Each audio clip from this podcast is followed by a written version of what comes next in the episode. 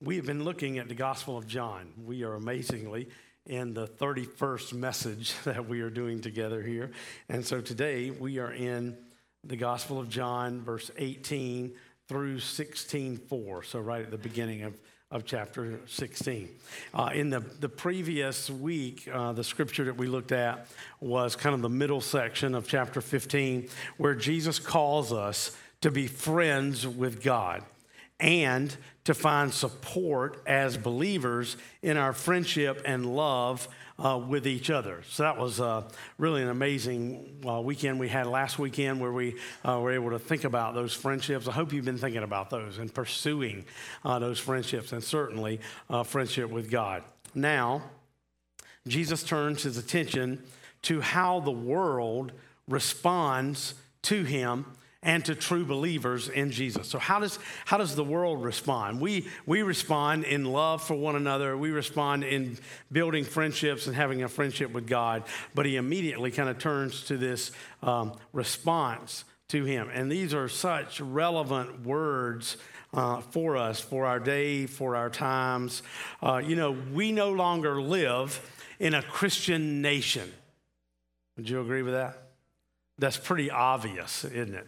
Um, the, the leaning, the leaning is actually toward being anti-Christian in a lot of our cultures around us. Now, um, the and we kind of we kind of see that coming uh, around us. We can see it in uh, how how people respond to things. I mean, uh, you, you can you can see it in all kind of different ways in comedy and what people think is funny, and and uh, com- uh, just looking at all the different uh, ways that people are you know, don't want to have very much to do with faith or with the gospel or how it's expressed. Um, so, this is a very interesting scripture that Jesus has for us today. I really um, invite you to come along on this little journey with me. I think I read a scripture like this, and, and I think, you know, that's one of those scriptures that maybe you wouldn't come up with if we weren't in a process of going through the scripture together. Maybe you might skip right over this one, you know, and kind of let's get to a little better scripture about the Holy Spirit or something, you know, uh, and that's where we're going. But this is a powerful scripture. You know, it's, it's harder to love someone that you don't like, right? I mean, who, who's harder to love? Somebody that you don't like or someone that doesn't like you? Uh, yeah, I think both can be quite hard. The incredible thing is that, in, that God in Jesus Christ challenges us as believers to love both kinds of people.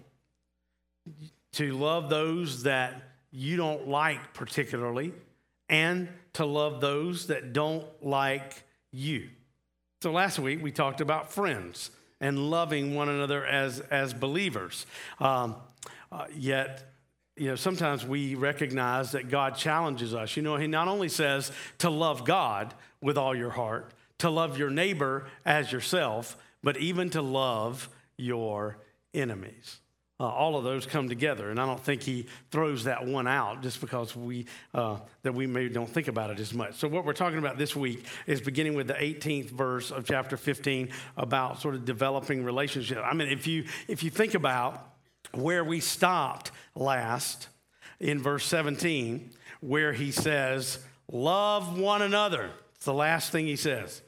Then I mean, it's one of the most rapid U-turns in all the Bible he immediately says, If the world hates you, I mean, straight from love to hate. Uh, so, we've been talking about these verses about loving one another quite a bit. And now, seven different times in the scripture, he uses the word hate. So, we're thinking about learning how to live, how God wants us to live in the kind of world that we live in. So, right at the beginning, um, he's going to use the word world uh, quite a few times. So it's important that we that we have a good understanding of what of what that is. You know, the Bible uses the word world in like three different ways. Uh, one is used in terms of like the created world. Uh, like nature around us, uh, the cosmos kind of idea. Um, the, another way that the word world is used is in John 3:16. For God so loved the world that he gave his one and only son. Obviously, he's not talking about the world in mountains and oceans, he's talking about every person that lives in the world. God so loved the world, all the people in the world. But there's another meaning of world in the Bible, and that's the one Jesus is using here, and it means mankind without God. Uh, so he's talking about the created world, the people in the world, and in this world system without God, or a, a society that's kind of organizing itself without God. It's more than just people who don't know Christ. That's not, that's not just what he's talking about.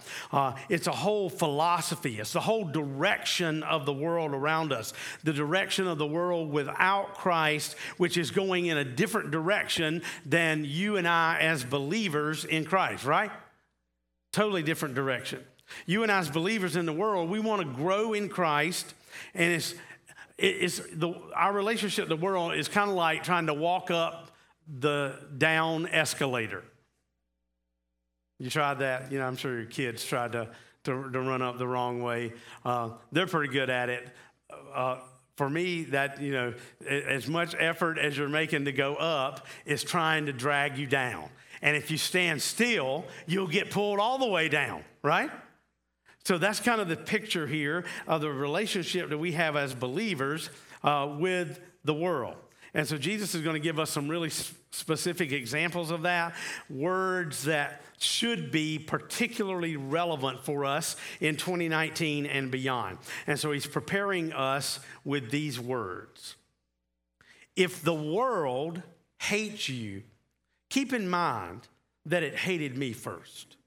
If you belong to the world, it would love you as its own. As it is, you do not belong to the world, but I have chosen you out of the world. That is why the world hates you. Remember what I told you. A servant is not greater than his master. If they persecuted me, they will persecute you also. If they obeyed my teaching, they will obey yours also. They will treat you this way because of my name, for they do not know the one who sent me. If I had not come and spoken to them, they would not be guilty of sin, but now they have no excuse for their sin. Whoever hates me hates my Father as well. If I had not done among them the works no one else did, they would not be guilty of sin. As it is, they have seen, and yet they have hated both me and my Father. But this is to fulfill what was written in their law. They hated me without reason. When the advocate comes, whom I will send to you from the Father, the Spirit of truth who goes out from the Father, he will testify about me. And you must also testify, for you have been with me from the beginning. All of this I have told you, so that you will not fall away. They will put you out of the synagogue. In fact, the time is coming when anyone who kills you will think they are offering a service to God. They will do such things because they have not known the Father or me. I have told you this so that when their time when their time comes you will remember that I warned you about them. I did not tell you this from the beginning because I was with you. So this scripture is really uh, amazing. It, it really is a, an expression of uh, what the Word of God has to say. I'll give you one other verse uh, that we'll look at first um, Romans 12, 2. I don't think it's on the screen for you or on the outline. Just listen to these verses. Uh, Do not conform any longer to the pattern of this world, but be transformed by the renewing of your mind not conformed, not shaped by the world, but transformed by the renewing of your mind, transformed by the, the way that you think about things uh, around you. Now, this message is not like doom and gloom, right? All right? I, am not one of those uh, like doom and gloom and all this stuff about the uh, society around us, but I think it's really important that we listen to what Jesus has to say about how we deal with the world uh, that we live in. Um, so I'm, um, I'm kind of asking you today, let, let, let's go to class. You ever had a class on how to deal with the world around you? You know, like uh, it, it, we had wonderful worship today. I love that. Uh, but sometimes you got to think about how am I going to live my life in the world around me, especially when it gets more and more difficult. You know, it's not going to get any better. You believe that. You know that, right? It's, it's not going to get, we're not going back to a, like a Christian society like we like to talk about what this nation was founded on. I don't, I don't think we're going back there. Uh, it's, go, it's going to continue to go down and down. Uh, so we are. Uh, so we're in class today. Jesus says the world hates you. I mean, what does that mean? I mean, we're talking. We're going to talk about persecution. Uh, we, most of us recognize that we as believers are not persecuted in this country like people are persecuted in other countries, right? We, we have that awareness. So, the Bible, when the Bible says that the world hates you as a believer, what is it talking about? Well, it's talking about uh, this whole process. I mean, what happens when somebody um, comes against you or is against you because of your faith? It's a little process that goes on. I kind of laid it out for you here. The process, it starts out with um, feelings. Starts out with feeling. You know, because most of our persecution that we might call is pretty much related to individual relationships that, pe- that we have with people. So it might just start with feelings. Someone has a feeling against you because you're a believer. Maybe they're uh, maybe decided to be a little irritated with you, uh, maybe angry, agitation. But feelings can turn into passive action. Passive action is like inattention that because you're a believer, uh, they don't want to hang out with you. They don't want to really be around you. They ignore you. They pretend you don't exist. Maybe if you don't exist, you'll just go away, right? It never happens, but that's what they try to do.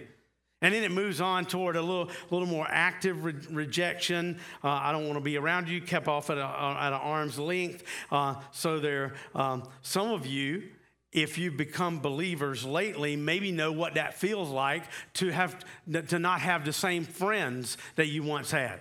Maybe things have changed simply because you're a believer in Christ. And then it can turn into uh, aggressive action, discrimination, opposition, persecution. Um, you, don't, you, don't, you don't get that job. You don't get one, uh, some of the things that are happening, people that are around you, the people that don't want to be around you, and it can even move into opposition. Um, you know, I, I don't want to be around that person. I don't want to. I don't want them in my office. I don't want them in the relationship with me, and it can even move to active persecution. Now, you and I in the country that we live in, we mostly see feelings and passive action uh, against us. Yet, to be the kind of believers that God calls us to be in any culture, you and I have to learn what it means to face rejection and to face uh, persecution. Uh, you ever had a class like this? I don't think I have.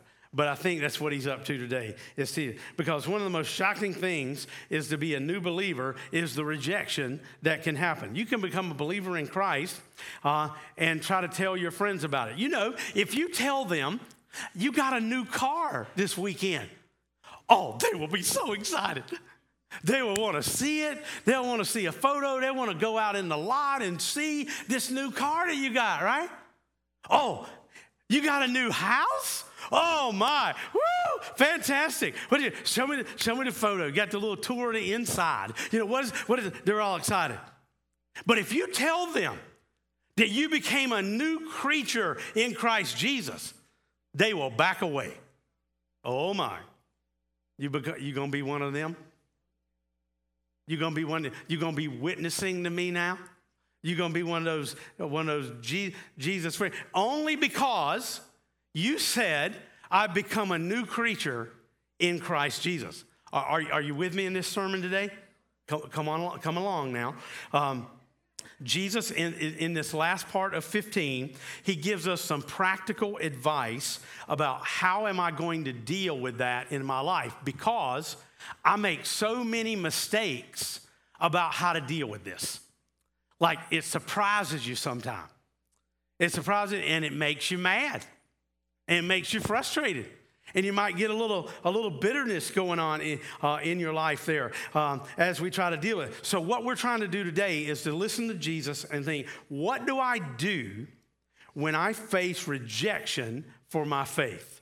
What do I do when I face rejection for my faith? So, we got several points here. Number one, number one, we're going to say is don't take it personally.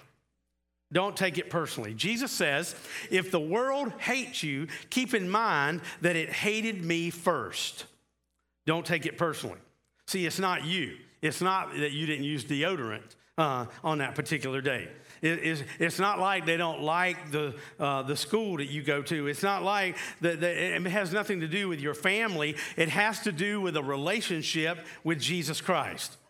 Um, you know, if I take it personally, then um, some, something happens in, inside of me. You know, I kind of get my spirit messed up. Or it can even breed pridefulness. Hey, look at me. I must be a great Christian. I'm kind of getting put down uh, for my faith.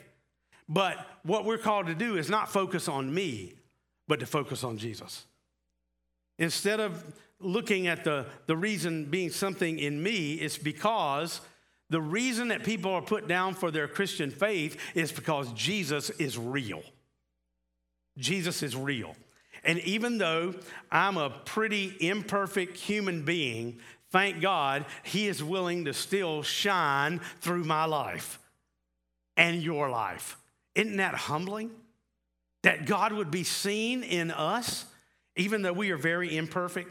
So He is challenging my faith to trust in him rather than getting angry or prideful. Jesus said, when you face persecution, any, any, anywhere along that scale, don't take it personally.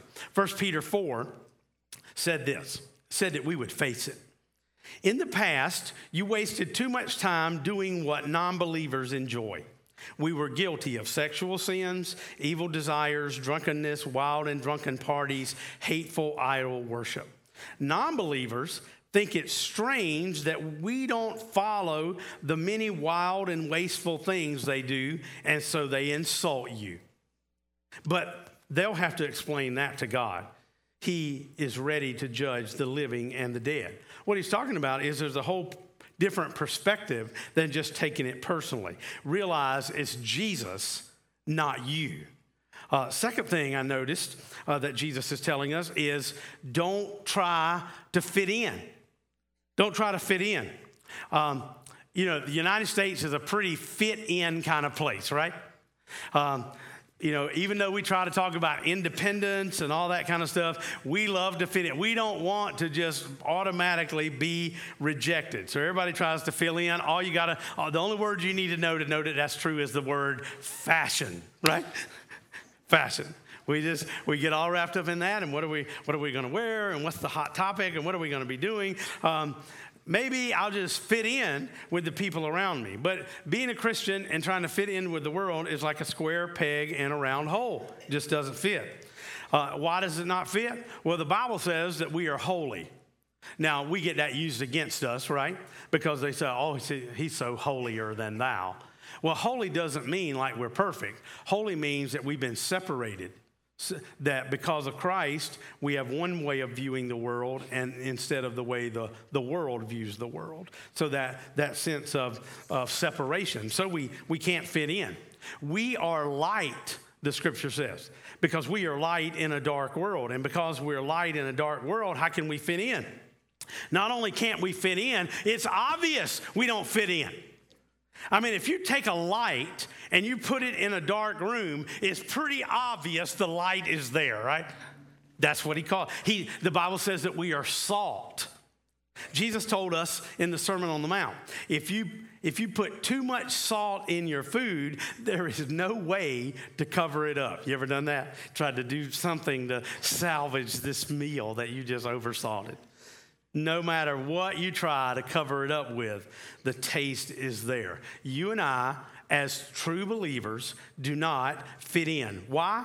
Because it isn't being not conformed to the world, it's being transformed by Jesus Christ transforming our thinking, transforming who we are. The world, which is the direction that most people in our society go, hates people who don't fit in hates people who are different. Some of y'all, you might be thinking about school, or you might be thinking about that place, that place where you work, the, piece, the people that you encounter there. Uh, the world hates people who are different. People hate it when somebody else, here you go, listen. People hate it when somebody else's lifestyle brings procl- condemnation to their own lifestyle, even if you say nothing. Right? Condemnation to their lifestyle, even if you, you know, we're not just talking about having a philosophical discussion about lifestyle. It's when what you do says to somebody else that what they're doing is wrong, people hate that. People hate that. But you and I are light in a dark world. People like to say, well, nobody can change. Can't teach an old dog new tricks. They, so they excuse our behavior. We all do it.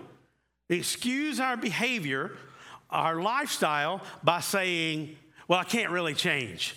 I, I, I can't, it's just too late for me. Um, but when you're transformed, you're saying that's not true. Do you know that we believe that you could grow up in a racial environment in your life? You can be raised right around all that, and you can end up being a person of racial reconciliation rather than being racist in your heart because of Jesus wherever you grew up, whatever happened to you, whatever situation. I know we could we could spend a long time today saying, "Here's what happened to me. Here's what happened to me. Here's this this happened, that happened." And if that if that thing is going to control who you are, we got no chance at all, right? But we don't believe that. We believe the power of Christ to make me a new creation. I used to think this way, and now because of Christ, I think this way. I used to act in these ways, but I don't act that way anymore because of what Christ has done in me, because He has actually made me a new person through Him. I have been transformed. That's powerful. So, we can't fit in. I mean, that's been true from the very beginning of Christianity. When the Gospel of John that we've been studying was written, the Romans were condemning Christians for not fitting in. Rome was a place that celebrated Caesar worship, not the salad, you know. See, it wasn't the government's idea at the beginning, but somebody came up with this idea that they should worship Caesar as a god. Well, the Caesars didn't like that at first until they realized that people pay more tax to a god than they do a, uh, uh, uh, just, a, just a leader or a king. So they'll, they'll pay great taxes. So every year, they made it where uh, once a year you had to take a pinch of incense and burn it and proclaim the fact that Caesar is Lord. And then you get a certificate, and then that said, I'm a loyal part of the Roman Empire. Well, guess what? Christians wouldn't do it. The Roman Empire thought it was such a little thing. I mean, it's, it's, just this one time a year. I mean, just do it this one time, and then you can pretty much do everything else you want to, as long as you don't break the law. I mean, you can worship any way you want to the whole rest of the year. They're just asking you to do this one time. It's no big deal. Believer said, It's a huge deal. It's a big deal because we don't claim any other Lord than Jesus Christ, and they didn't fit in and they admitted that they didn't fit in. And even though the Roman Empire said it was a small thing, those believers said it, it is actually the center of who I am. And because of that, people got burned at the stake, thrown into the lion's den. Because through all that, um, because of that, Christianity really exploded into the world. People saw that those people don't fit in, but they've got something in them that I want that I long for. You know, we don't fit in. We proclaim light and salt to the world that desperately needs to hear it. Jesus said, when you face persecution, there will be something within you that says, I just want to blend in. I just need to, I just need to fit in. Don't do it. Don't do it. You're God's child. You're God's girl, God's guy. You're holy, you're light, you're transformed. Uh, don't seek to just fit in. Uh, have, have you noticed that from the very youngest age, we condemn people who are different? Just on the kindergarten play- playground, one little kid comes up and says, You have a very large nose. And the kid will say back to him, well, You have very tiny ears. And they start looking for those little differences and they begin to point them out and condemn them. Everything in our society, everything our world pushes us to fit in eventually. And Jesus says, don't do it. Be who you are in Christ. In fact, the fact that you're different makes the light and the salt, salt clear to the world. who needs it. So, what else? What else do I do uh, in the fact that I'm going to be hated and persecuted, sometimes in little ways, sometimes in big ways? Verse 20. Verse 20 says, uh, Remember the words that I said to you No servant is greater than his master. If they persecuted me, they will persecute you also. If they obeyed my teaching, they will obey yours also. So, number three is don't try to avoid it. Don't try to avoid the re- rejection. Why? Because Jesus said you can't. If they persecuted me, they will persecute you also. It's just that simple. Uh, and you and I can't avoid it. The only way I could avoid it is if I could somehow do better than Jesus. If I could just live better than Jesus, then maybe they wouldn't persecute me. But he says uh, he, was, he was persecuted. He lived a perfect life. If they persecuted me, they'll also persecute you. So don't waste your time even trying to avoid it. But persecution, now listen to me, persecution and martyrdom aren't all the same things. We're not trying to invite persecution, condemnation, rejection into our life. Um, there are some people who seem to invite it in like they want it. You met some people like that? They just are looking for a fight all the time. Uh, that's not what he's talking about here, but he's challenging us to not let the world be shaping us, but to live like we're supposed to live, like the Bible teaches us, like Christ encouraged, to live Christ like in the world around us. He's just, in, he's just helping you to recognize it's going to come. If you live the way that Christ calls you to live, there's going to be some pushback. Uh, there's a flip side. Number four, remember that rejection is not universal. Rejection is not universal. You know, everyone isn't going to reject you. Rejection is not universal. He says, if they persecuted me, they'll persecute you. But then he says, if they kept my word, they'll keep yours. So, the flip side of persecution is the ability that we have to impact the world that changes people's lives. Do you know that people will watch you and how you live your life. Some of them might reject it, but there'll be some people watching you. There'll be some people wondering how do you live like that? How do you deal with those circumstances like that? I had somebody die in my family, and I just can't get over it. But I noticed how it seems like you're, you're healing of that. How do, how do you handle this, this situation in your life? I know that, you, you know, that's, that's what we're called to be, right? We're not called to look for this fist fight. We're just open to be ready that as God reveals light to other people, that they'll come and they'll, they'll want to talk to you. You know, it's sort of like the Nicodemus in your life. They might sneak out at night to talk to you. They might not want to talk in front of all these other folks, but they know, will notice something about you. It's as if you and I, because of Christ, we become magnets.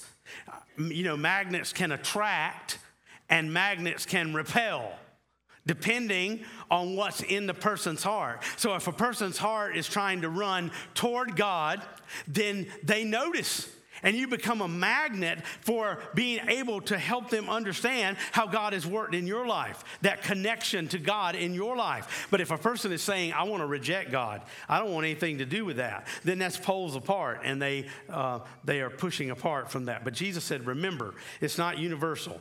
Everyone is not going to reject you. There will be some who will come to you. And that is so encouraging. When I remember that rejection is not universal, I also think um, of this as far as our world today. I mean, if you look across the world, there are places where Christians are being rejected more than they are right here and now, right? I mean, actually, there's differences all across our country. I mean, you get in some places in our country, and there's a lot of pushback. You know, there might be some around here, but it's, it's not it's not like it's terrible as it could be. But when you look around the world, do you realize that some people are being killed for their faith, even today? Uh, most believers don't experience that. But the truth is, it's still happening. The, the record, the statistics show that there are more people that have been killed for their faith, martyrs for their faith in Christ in the 20th century than there ever were in the first century, second century third century. It's amazing. We live in a day where Christians across the world are still being persecuted. I'll just give you a couple of examples. Young girl in uh, a young Christian woman in China attending a house uh, house church meeting. You know, they have public they have public churches in China, but they're controlled by the government. So most believers worship in house churches, even underground. Uh, they went in and they arrested 120 people that were in this house church. This little girl was marked with uh, hours of interrogation. Uh, beat, left in this filthy prison, put down, uh, condemned. Uh, finally, she was allowed to turn to her house. She was more fortunate than some of the other 120 that were there. Most of them were repeatedly be- beaten and threatened to, to to leave them there in jail. When she got back to her house, she arrived at a house that was barely recognizable. The authorities had stripped her home of everything that was valuable that could be sold, uh, and when they thought it was that it didn't have any value, they burned it, including uh, any Christian literature and her Bible. That's what's happening today to a believer. Also in China, 300 public security officers uh, went to a church that was registered registered in China. They got to that church, they broke it up, they chased everybody outside, they brought in multiple bulldozers and bulldozed the church right in front of the congregation. In the Sudan, the, one, of the, one of the greatest persecution areas in the world today. Uh, many times the government comes in and gives them options to betray Christ, to get out of their country, or to be killed. Many times, thousands of women and children have been torn from their families. It happens there, it happens in Ethiopia, in Saudi Arabia, in Iran. Three different evangelical pastors were abducted, kidnapped, imprisoned, and later assassinated. Uh, it's happening all around us. Uh, but that's not the world that we live in right here, is it? We don't see that. That's not the world you live in, but that's the world that many believers in our world today live in. We have Christian brothers and sisters all over the world who face constant persecution for their faith in Christ. One writer lately said that on a worldwide basis, Christians are the most persecuted major religion in terms of direct punishment for practicing religious activities, public worship, evangelism, giving, uh, and supporting uh, one another. I mean, when you think about persecution, we don't think that it's happening today, but it is happening even today. That's why we need a class. Who knows? Who knows when we're going to need this? You don't. I certainly don't. What can we do? Well, we can, uh, we can pray for our brothers and sisters, right? And we can pray for each other uh, in the world around. We can learn from them. Man, we can learn perspective. Uh, when I look at what those people are facing, the persecution that I'm facing is pretty nothing but it gives you perspective. You learn perseverance. Uh, our faith, our faith can be an encouragement uh, to them uh, around us. So he's in, he's reminding us uh, that it's not universal. Uh, but some people we can reach out to, others we cannot. But it's definitely happening in other places in our world. Number five, uh, John 15, 21 to 24. When the persecution happens, he says, respond with compassion. Now, why? Verse 21 says, They will treat you this way because of my name, for they don't know the one who sent me. Now, how did Jesus treat his persecutors? How did he treat his persecutors on the cross? Remember? Father, forgive them, for they don't know what they're doing. He treated them with compassion. Jesus goes on, he says, If, if I had not come, and spoken with them, they would not be guilty of sin. However, they have no excuse for their sin. Compassion. Why? Because they don't know the Father. because they have an excuse for their sin. The word excuse there is like having a covering over you. Uh, they have no covering to hide behind. There's nothing that they can throw around them to say, God, I really didn't know. Jesus says, You know because of my words. You know because of the deeds that have been done. So Jesus says, respond with compassion. You know, when persecution happens, when somebody persecutes you, the reason that they persecute you for your faith, whether it's feelings or indirect or direct, you can say in your heart, you can say, it's because they don't know Jesus. Why would they persecute you? They don't know him. If they knew Christ, it would, it would affect their perspective. They, they don't know Jesus. So he's talking about here uh, showing compassion to them. The, one of the greatest examples in Scripture is the Apostle Paul. Remember Paul? He found out about this new faith, this new church, and he started to persecute it. He chased people out of the churches. He stood there while Stephen was stoned to death. Uh, what, what was happening? Peter, uh, Paul was shouting, "I don't know Christ. I need Christ." And so one day, Jesus shows up on the Damascus Road and he says, Paul, why are you kicking me? Why are you kicking against the direction in my life? So Jesus says, when you realize that you can respond with compassion, you can have genuine compassion even in your persecution. So, what do I do?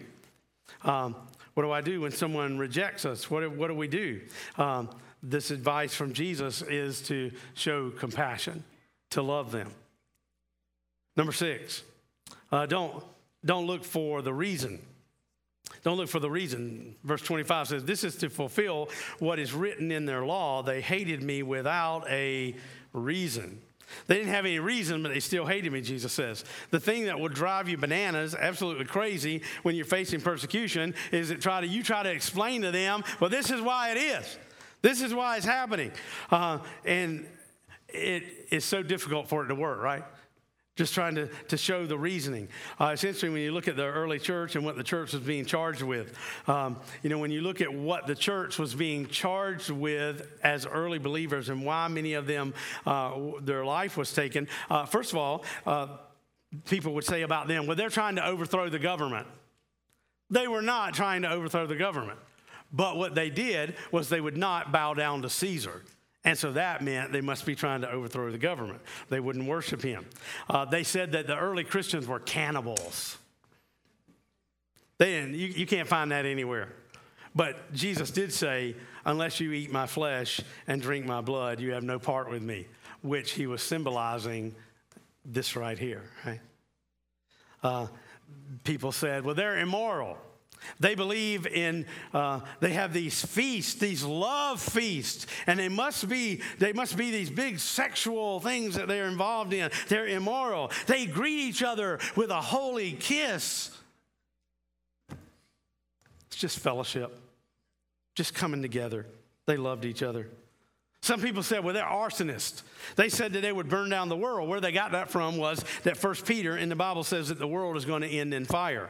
Well, they thought that the Christians were just going to handle that for God, I guess. Uh, so we are going to burn everything down. So Nero, when he burned down, you know, most of Jerusalem, he, uh, he blamed, even though he did it, he blamed the Christians. Uh, one last thing, they, they claimed that Christianity would divide families. That's partly true. Sometimes it is that you have believers and unbelievers in the same family. Many times, Christianity brings us together. So, if you and I went down the list, we could reason with people and we could say, this is true and that's not true and this is true, but it doesn't work because we're not dealing with a difference of opinion. If you were dealing with a difference of opinion, you might could talk that out. But we're talking about a different nature.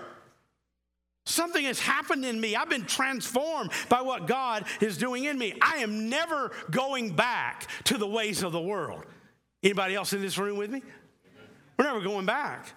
Something has happened in me. It's a matter of soul. It's a matter of values at the core. It's a matter of the fact that your life is saying that my life has changed. I've been transformed. I have let go of these things of the world. I am no longer best friends with these habits and these relationships. Uh, I, you just can't talk it out of existence. You know, I think we should be a part of the conversation.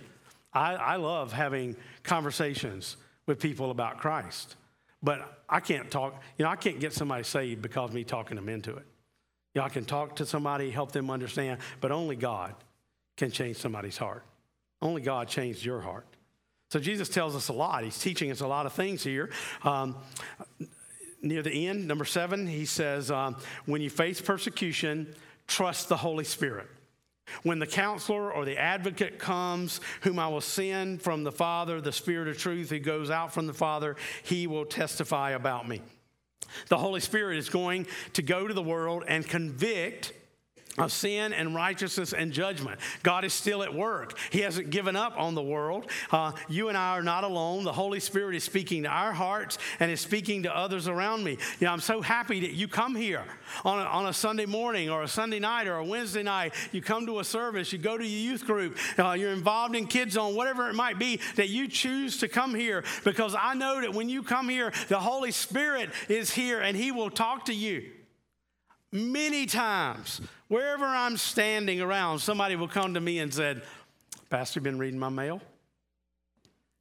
Yeah, it was exactly like, like exactly where I am today.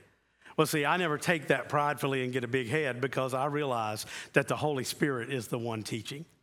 The Holy Spirit is the one reminding us of, of what we need. So sometimes we recognize that there's this partnership between us and Christ, us and the Holy Spirit around us. It's the Holy Spirit speaking to our hearts. So when you and I face persecutions, more than any other time, we need to depend on God's Spirit speaking in us and into the lives of others. They may be resisting, they may not want to face or deal with what the Holy Spirit is saying. They can resist, but He is speaking, and I trust that. He's at work. You know, when you pray for your friend at school, you know, God is working in them. Oh, they, you might think, oh, they're not listening at all. Don't believe that. The Spirit of God is speaking. When you talk to that coworker, just trust that the, the Holy Spirit is at work in that situation. Their response to you is not the measure of what God was up to in that moment. It's recognizing that the Holy Spirit is working. Number eight says, I uh, tell the truth about Jesus. Jesus says, "The Holy Spirit will testify about me." And in 27, you must also you also must testify for you have been with me from the beginning. That's a strong phrase. Must testify, uh, a command. Jesus is saying, "This is how I want you to act, how I want you to respond." And so he's recognizing that he wants us to tell the truth. And finally, right at the end here, uh, number 9 is don't go astray. Don't go astray. So don't, don't go walking away from what God is seeking to accomplish uh, in you. So just, just a couple different applications here. Uh, first of all, don't forget that persecution and evil are inevitable in the life of a believer. It's not because you're doing something bad. Uh, it's inevitable uh, for all of us. You know, we, we must never forget that evil will enjoy short term victories, but Christ has conquered evil. Christ has conquered sin. Christ has conquered disease, suffering, death, and decay. And that we are so notorious as Christians for remembering what we ought to forget and forgetting what we ought to remember. Right? Forget your sin. Christ has conquered it. Remember that persecution is inevitable and anticipate the triumph. Secondly, there's a great difference between picking a fight and enduring persecution. We're not picking fights with people. Jesus never sought trouble nor invited persecution. He faithfully proclaimed the truth, and evil found him. And many times it will find you. There's a great difference between loving the world and being a part of it. So we recognize Jesus draws us out of the world's ways, the world's thinking, and offers us the opportunity to put our trust completely in Him. So we're coming to the table. We're coming to the table for us to, to worship together, to come together in His name. If you're serving today, I'd invite you to come. As a believer, you are welcome at this table. When we pray in just a moment, if you would accept Christ, you have the opportunity to know Him, to trust Him as your Savior, to truly believe. Here, here's what I want you to think about. Maybe the best way to get ready to deal with difficulties in your walk uh, in your life, the kind of persecution that might come, is just to make sure that you are deepening your love for Jesus. Your love and your walk with Him. Draw near to Him. Today, as you take this communion, I invite you to draw near to Christ, to be loved by Him, and to love Him in return. Your love for Him is going to help you to be ready. Let's, let's pray together for these elements. Jesus, thank you for the chance for us to worship together with this time of communion. We take these quiet moments to bow before you, to set ourselves apart for just a few minutes, to think about our deep love for you. Bless these elements. Be with a person here in the room, Lord, that maybe doesn't feel like they could come to this table. But I pray, Lord, that they would give their hearts to you, they would trust you, they would know that you welcome every believer to this table today.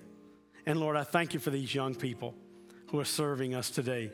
We love our, our young people, Lord. We pray that you would bless them as they serve today and they would realize how valuable they are to this church and bless them as they serve us. In Jesus' name, amen. Please serve us.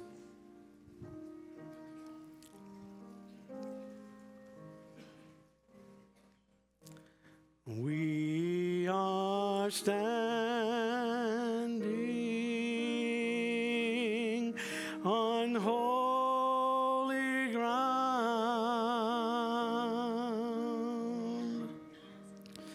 and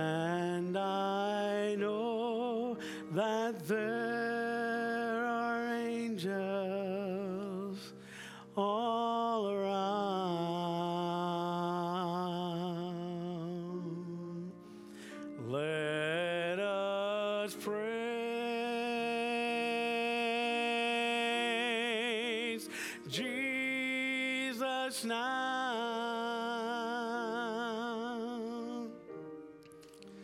We are standing in His presence on holy ground.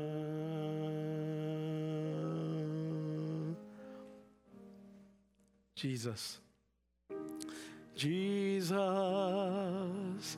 name above all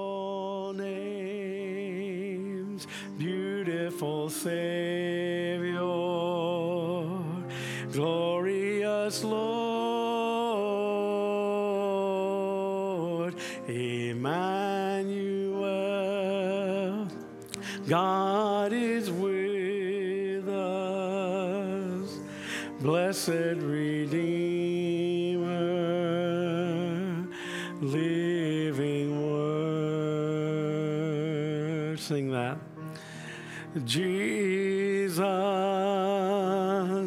name above all names, beautiful Savior, glorious Lord,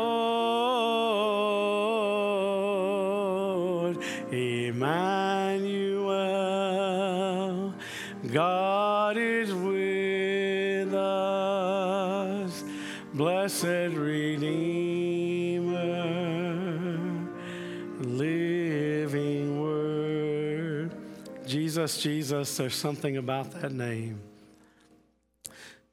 Jesus, Jesus, Jesus.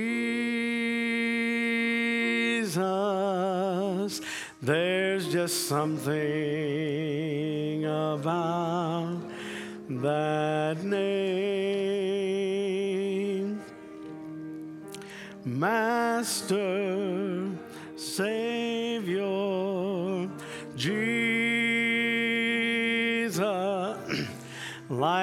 like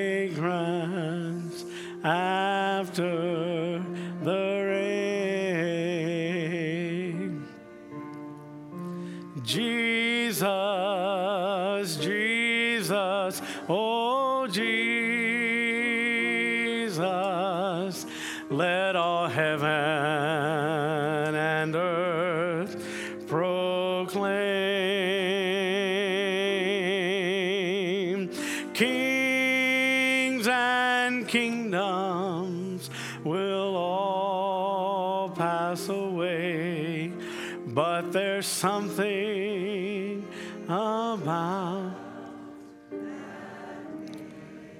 Stand together. Let's sing, I love you, Lord. I love you, Lord. And I lift my voice to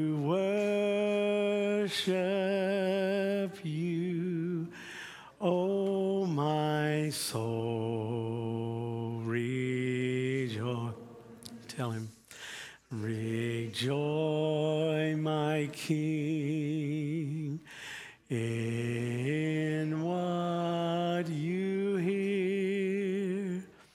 May it be a sweet, sweet sound in your ear. Today we love you, Jesus. Today we recognize that you were beaten and broken because of who you were and what you stood for.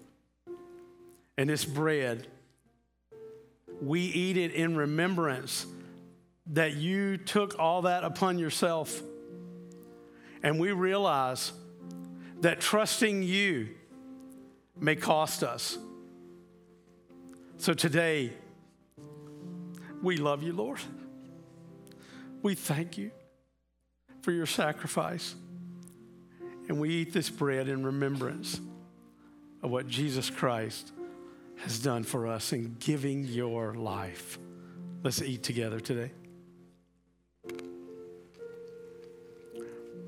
Jesus, this cup symbolizes the shed blood of Christ on the cross. You paid the sacrifice for us. You transformed us. You changed who we are. We love you today, Jesus. We thank you for giving so sacrificially of yourself to us. We pray that you would help us when we are persecuted. It won't cost us what this cup represents, but whatever it costs us, help us to honor you. Help us to serve you. Help us to obey you. Help us today to love you. Lord, we drink the juice in this cup as a remembrance that Jesus Christ gave his life for every one of us. Let's drink together. Lord, thank you for um, thank you for class today. It's not the easiest one we ever been in. Teach us, Lord, about what it means to serve you without being part of the world, but knowing that we live in this world around us. We praise you together in Jesus' name. Everybody said together, Amen. Thank you.